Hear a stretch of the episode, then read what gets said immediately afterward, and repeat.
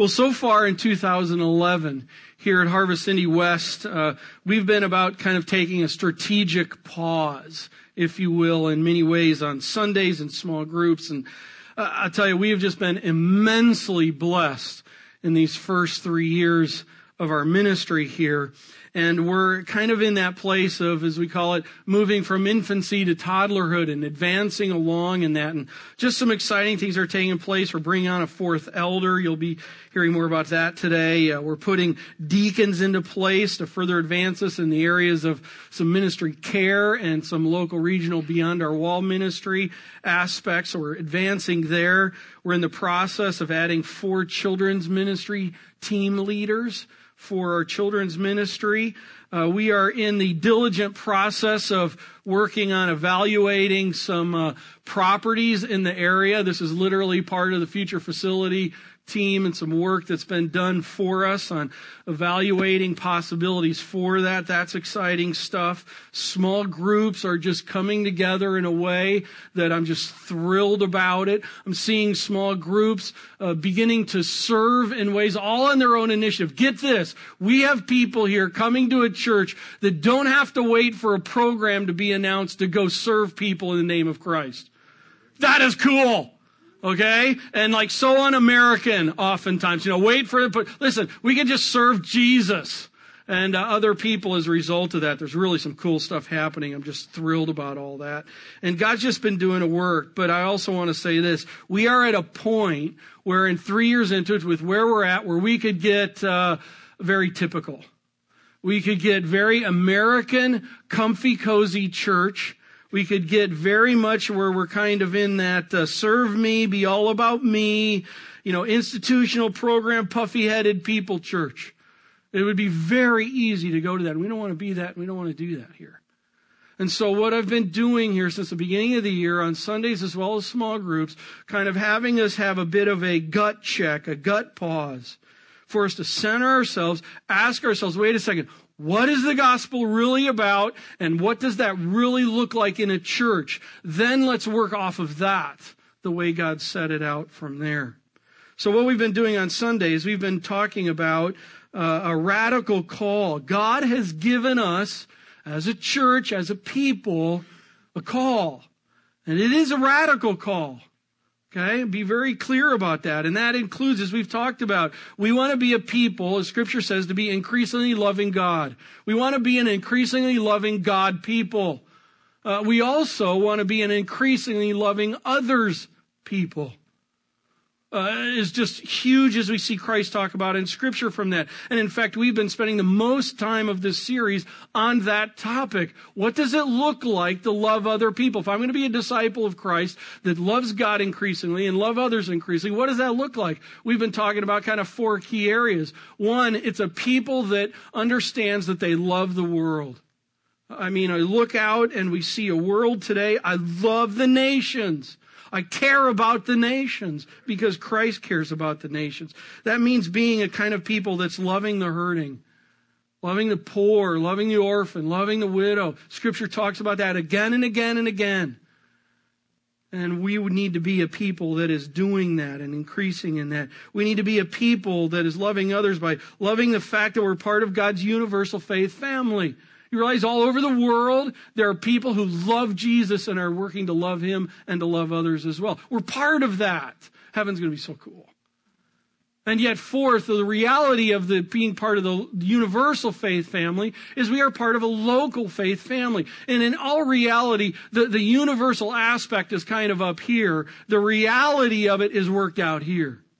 Uh, in a local faith family. God has a high view of the local church. Christ has a high view of the local church. We do here as well. And so we've been spending the last, uh, actually couple months talking topics. What does it look like to be the kind of faith family that's actually loving one another? Well, we talked about this. It's, it's, uh, hospitality for one another. We talked about it's loving the faith family stranger. It's not just being about making the great cupcakes like we have here for the ladies out in the hallway, which is so sweet.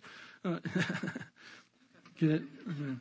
Um, but on the uh, uh, reality of it as well, it's caring about one another. Uh, it's serving one another. It's encouraging one another. It's teaching and admonishing or teaching and correcting and warning each other. It's, it's forgiving one another. Enduring relationships do not endure without forgiveness. Doesn't happen. And yet I could make a potential argument that those six things that are presently listed there, hospitality, serve, encourage, teach, admonish, forgive, that frankly almost any club organization could do in a certain aspect. Maybe not in a biblical reality, but to a certain point. I want to bring in the last one, and today is the ending of this series uh, that we're doing here on this radical call, and I want to bring that one in on pray for one another because no club can do that. No just general group of people can do that other than God's people. The scriptures calls us to pray for one another. Open your Bibles to James chapter 5. James chapter 5. Very end of your Bible. James chapter 5. Let me set a little context here for the book of James. Uh, James is writing Jewish Christians. Uh, they're scattered throughout at the time all over the Mediterranean world uh, because of persecution. They are living in a hostile environment at the time. And uh, they are being uh, uh, uh, they are tempted to turn a relationship with Jesus Christ into just an intellectual aspect. And I'll don't tell you, it's so easy to do. We got this all happening so often today in churches. It just becomes an intellectual assent. In other words, just teach me more information. And, and, and the smarter we get, the more ability we have to, to do better on the test, the fill in the blank multiple choice test, to give the answers of who was so and so's mother and son and brother. I just tell you, I don't work that way. I don't have that kind of a brain. But yet, oftentimes, that's the way it is in so many ways. And this was one of the things that was happening that day. And James is writing to them. He's saying, be careful. Listen, it is about knowing the word. It is about knowing truth. But at the same time, listen, if you're not a people that's going to do the truth, then why know it? And so James is writing, calling people to do their faith. So let me pick up James chapter 5. Let me read verses 13 through the end of the book. Is anyone among you suffering? Let him pray. Is anyone cheerful? Let him sing praise. Is anyone among you sick? Let him call for the elders of the church and let them pray over him, anointing him with oil in the name of the Lord. And the prayer of a faith will save the one who is sick, and the Lord will raise him up. And if he has commit, committed sins, he will be forgiven. Therefore, confess your sins to one another. Boy, a whole lot of this already contains these points we've been talking about on a loving one another kind of people. This is the field that I want for you to grab out of this. We're not going to dig into a number of the other things, but confess your sins to one another and pray for one another. Pray for one another that you may be healed. Prayer of a righteous person has great power as it is working. Elijah was a man with a nature like ours, and he prayed fervently that it might not rain. And for three years and six months, it did not rain on the earth. Then he prayed again, and heaven gave rain, and the earth bore its fruit. My brothers, if anyone among you wanders from the truth and someone brings him back, let him know that whoever brings back a sinner from his wandering will save his soul from death and we recover a multitude of sins. The thing I want for us just to grab out of this, there is so much call, so much of a call to one another in this. Forgive one another, confess one another, help one another. And in this, did you notice? Pray for one another. In fact, the most used word in this section is the word prayer, prayer, prayer. Seven times. How many? Seven times. And get this out of four out of the seven times that it's used, it's stated in what's called an imperative form. In other words, it has a command behind it, behind it. It's you must. It's not just saying, hey, you know what? When you're feeling right, when life's going along well, or, or whenever it comes to mind, hey, just whatever, you know, I'd, I'd suggest, I'd encourage you to pray. It's not that way. James is writing to people in persecution and he's going like this. Listen, I'm telling you, you gotta pray. This is an urgent thing. And he states it again and again and again. It's the theme of this last part here. Pray. Pray. In verse 16, we say, pray for one another. Now, this is right here at the point in time. I don't know if it's been your case in your church history, but here's some of mine. Right now, this is generally where the pastor turns into the guilt you mode. In other words, it's this. You hear about the topic of prayer, you walk away just totally discouraged. Because for most of us, we're in the realm where we're not really, prayer is not one of the grand things that we're excellent at. Stated. yeah. Agreed? And so you hear the illustration about the man, the woman in England in the 1800s who woke up at 4 a.m. in the morning and prayed for four hours. And it comes across like that's supposed to be the norm. And I walk away and I go, I am so guilted and so discouraged because that's not me. And not only is there oftentimes where it turns into this guilt you thing, but oftentimes it kind of turns into this confusing thing for me personally. I'm just being real transparent with you here. I oftentimes, uh, just in the area of prayer, I go, how in the world is it that a puny little me can come before a God and lay out my request and it's like, God's going to do what I want? You know what I'm saying? No? I'm glad you're further along the road than I am, but I'm just telling you that's where I'm at. It confuses me sometimes. Uh, uh, the third one is it concerns me. Sometimes when I hear it talked about a concern, it's kind of like this. Prayer is a two-way communication. You know, you just go, you get alone, and you hear God speak. I just to tell you straight up, I've never heard God speak. I've never heard him. Um, have you? Now, the way we term that, I'm getting kind of on some of the semantics of it, but it concerns me. Because the typical person walks away and it's like, I haven't heard God say anything. Uh, by the way, here's some of the realities that concerns me about it as well. Because the scripture talks about how in this aspect of, of I have a heart that is deceitful. How is it that I just don't know? It's me bending it. Or how is it I just don't know, frankly, kind of a little silly, but frankly, how do I know it? This just wasn't the pizza from last night? Or how is it that I, that in it, when scripture says that Satan is an angel of light looking to deceive, how is it that I don't know that actually it, it feels like truth, but yet it isn't truth? Oh yeah, also I remember in the scriptures, 2 Peter chapter 1 verses 3, it says that the word of God has everything that I need for life and godliness right here. Let me, let me push you on this. So why do I need God to say anything more? Some of you right now, I'm just rocking your boat. But think about it. Think about it.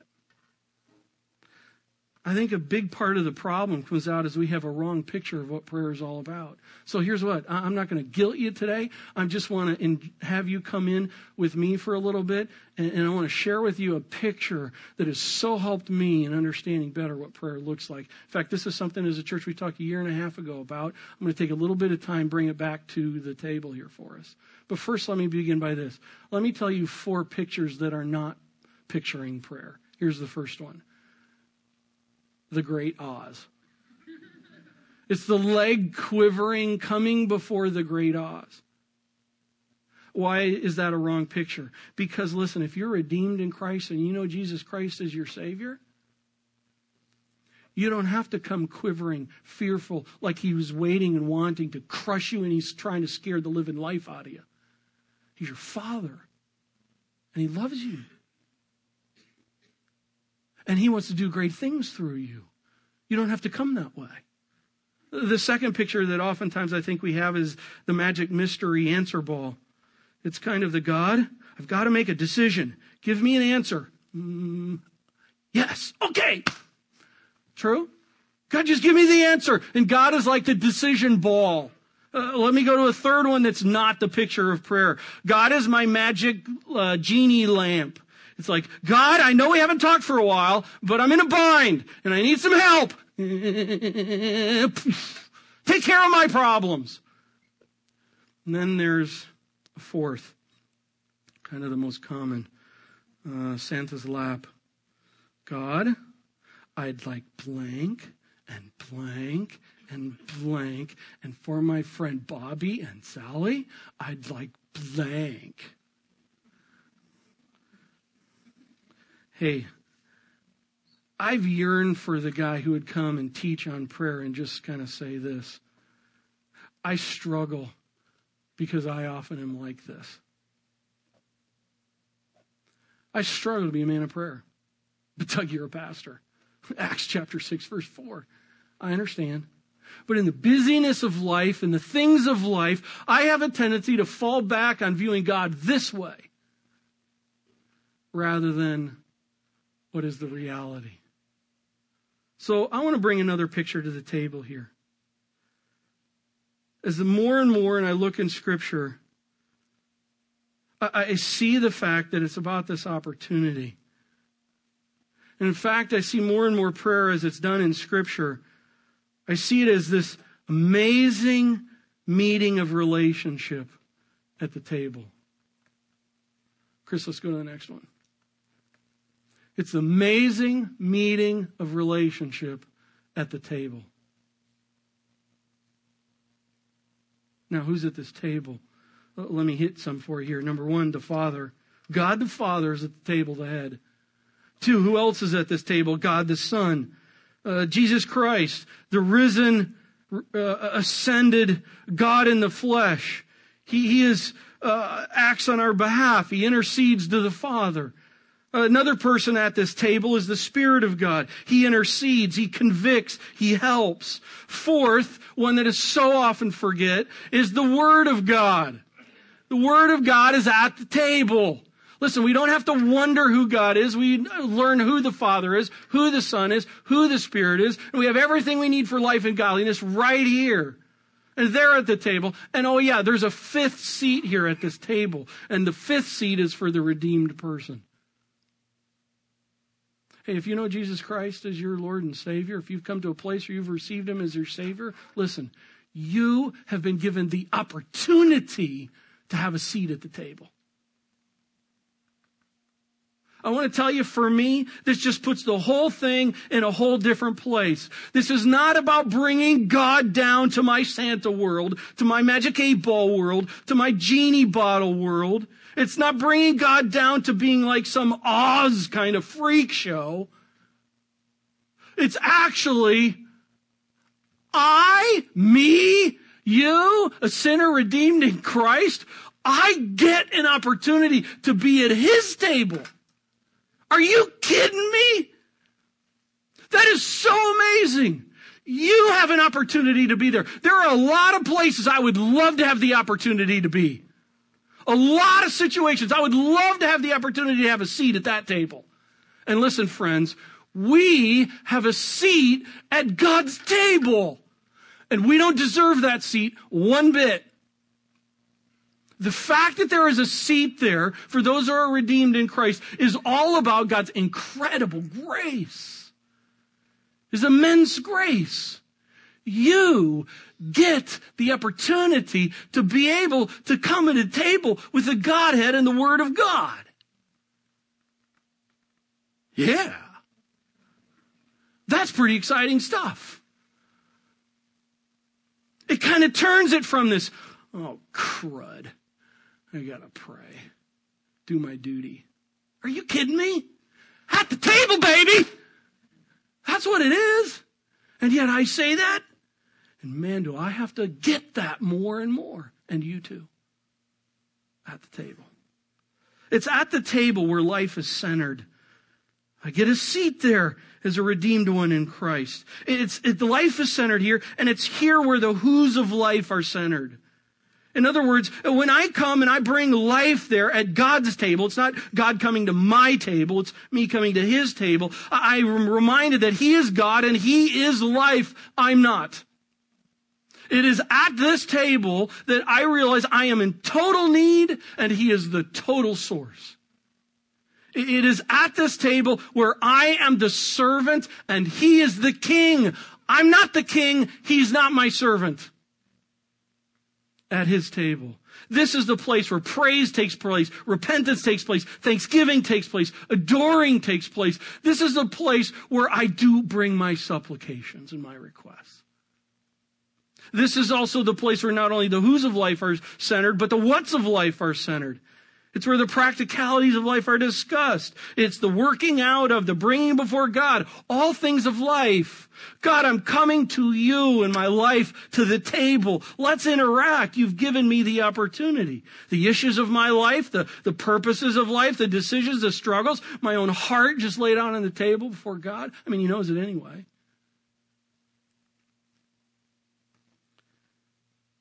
The joining of the Spirit of God bring biblical truth to bear in all things. Prayer, the amazing meeting of relationship at the table. Pray, we get the opportunity to. Now James 5:16 says not just pray but pray for one another. Pray for one another. So how, how is this image change how I pray for one another? Let, let me kind of help us try and picture it. Uh, let's say you've got friend Bob the plumber, a friend at church. Bring him to the table. I just want to tell you, it changes how you think about praying for Bob the plumber, your friend. It's not, oh God, I'd really like for Bob, I'd like this, and I'd like this, and I'd like this, and I'd like this. Uh, just the whole idea where God the Father, God the Son, God the Spirit is there. The Word of God is here. God, I'm bringing Bob to the table. And God, I'm praying. Man, I want to tell you, in that room, I'm thinking differently. It's that setting place. I bring my spouse to the table. My spouse who's handling various life responsibilities, bringing her him to the table, or my small group friends, or my kids, or um, the decisions they're making, the parenting is going, spiritual growth that's taking place. Pray at the table. But here's the question. How? What do I pray? Turn to the left in your Bibles to John 17, just for a little bit, just for a smidge. John 17. I think we could learn maybe how to, what actually to kind of be praying about by looking at Jesus. By the way, I'd love to spend more time on this because the whole idea of Jesus Christ, the second person of the Trinity, praying, listen, that's awesome. And how do I wrap that around? Was Jesus just like pray the way I pray? No. When you hear of the prayers that he has, we're going to take a look at one here. John chapter 17. It's a high priestly prayer. It's right in the shadow of the cross. The Last Supper's taken place. Judas has just gone to betray him. He knows the cross is coming. And it's like the last thing. Parent, what are you praying for your kids right there? In the first six verses, Jesus is praying for his, for his glory. Not that he would be like awesome, but he's praying for the glory of the Father would be, would show through him, that he would glorify the Father out of this. Then he prays for the disciples through verse 19. Man, one of the disciples being there hearing Jesus pray for you. How cool is that? And then let me pick up verse 20. Uh, Jesus here is praying. He says, uh, uh, uh, Father, I do not ask for these only. In other words, I don't, he's transitioning from praying for the disciples to praying for some others here. Not only for these only, but also for those who will believe in me through their word. Who is that? That's us nowadays. Anybody after them who has heard the word of God proclaim the gospel proclaimed. Look at verse 21. That they may all be one. Just as you, Father, are in me and I'm in you, that they also may be in us. In other words, God, I pray they be one. And Father, I pray that they be one. Look at this. Here's the purpose. So that the world may believe that you have sent me. When they're one, the world will know. Verse 22. Uh, the glory that you have given me, Father, I give, I have given them. Whoa. That ups the reality of what we have in Christ, doesn't it? It's none of this little minuscule, little puny, little kind of religious God stuff. It's like the, what the, the glory that the Father has given the Son, the Son has given you redeemed. That's cool. That's very cool. The glory that you have given me, I have given to them, that they may be one. Here we go again. That they may be one, even as we are one. I and them and you and me, be one. Be one like the Father and the Son. So that, here's the purpose, so that they may become perfectly one so that the world may know that you have sent me and loved them even as you loved me, Father. I desire that they also whom you have given me may be with me where I am. In other words, I want to be one with them. Uh, to see my glory that you have given me because you loved me before the foundation of the world. O righteous Father, even though the world does not know you, I know you. And these know that you have sent me. I made known to them your name, and I will continue to make it known that the love with which you have loved me may be in them and I in them. Hey, what's the thing that Jesus is praying for us? It comes down to this one thing. Be one. Be one. I just want to make a note there. He's addressing us in three kinds of things. Uh, he's praying for those people that have the Logos, those people that have the Word. John chapter 1, in the beginning was the Word, the beginning was the Logos, the Word is with God, the Word was God. Oh yeah, the Word is Jesus Christ. How do we know about Jesus Christ? It's what today we call the Word. Uh, he's praying for people who have the Word. Oh, that'd be a great thing to pray for people rather than all their problems would be resolved and, and rather that they would have fluffy nice things. How about this? How about we pray for one another that we be people of the word? People of the word. Oh God, I pray that Bob is a man of the word, which is also meaning Christ. Secondly, he's referring to people that they have been given glory from Christ. How about that one too? Oh God, I pray that the glory of Christ that has been placed in them because of the work of the cross and the resurrection, oh God, I pray that that glory just penetrates them and shoots out from them in every aspect of life. Oh God, I pray they be a man of the word, a woman of the word, and I pray that they be glorifying to you.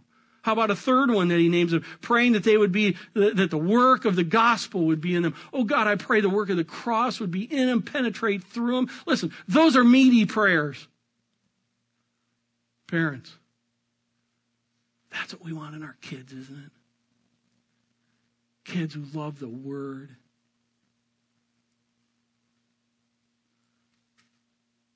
Kids who glorify Jesus Christ with their life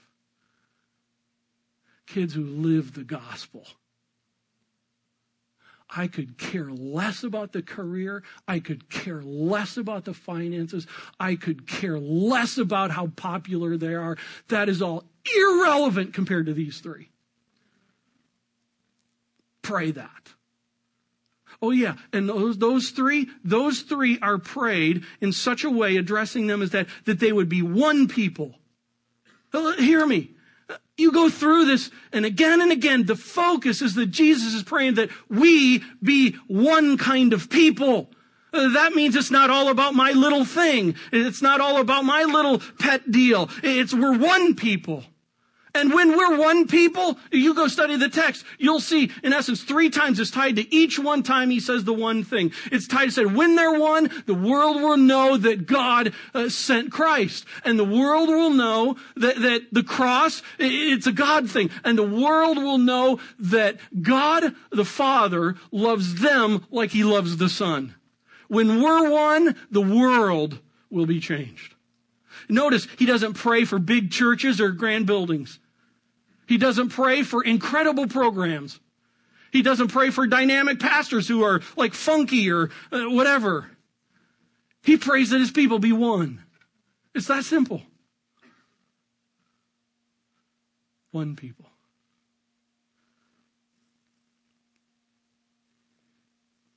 One people. By the way, being one does not mean we're all exactly the same. In the whole, I don't have time to go into the layout of the text, but it's talking about as Christ and the Father are one. Christ and the Father are distinct but one. Distinct but one. It's not about producing lemons. It's about lemmings. It's about producing one.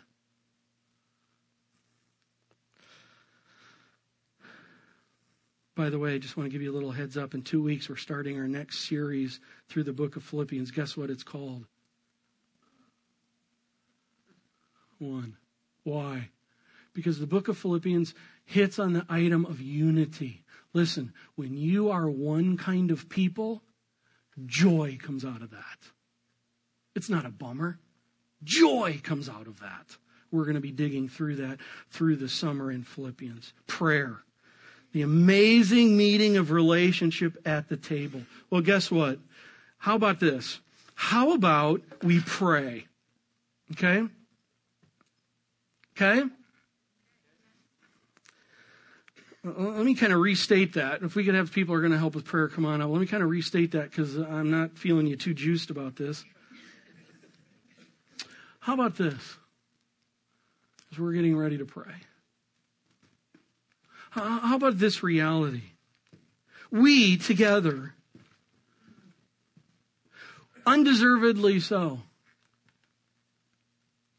we get the opportunity to be able to come before the Father and the Son and the Spirit. We get to be together, have the opportunity to be able to come before the God of the universe and to come before His Word and center life. How about we do that? Okay, got to start again. Hey, seriously, how about we do that? This is an awesome thing, friends. You get the opportunity. We get the opportunity before God of the universe. That's amazing.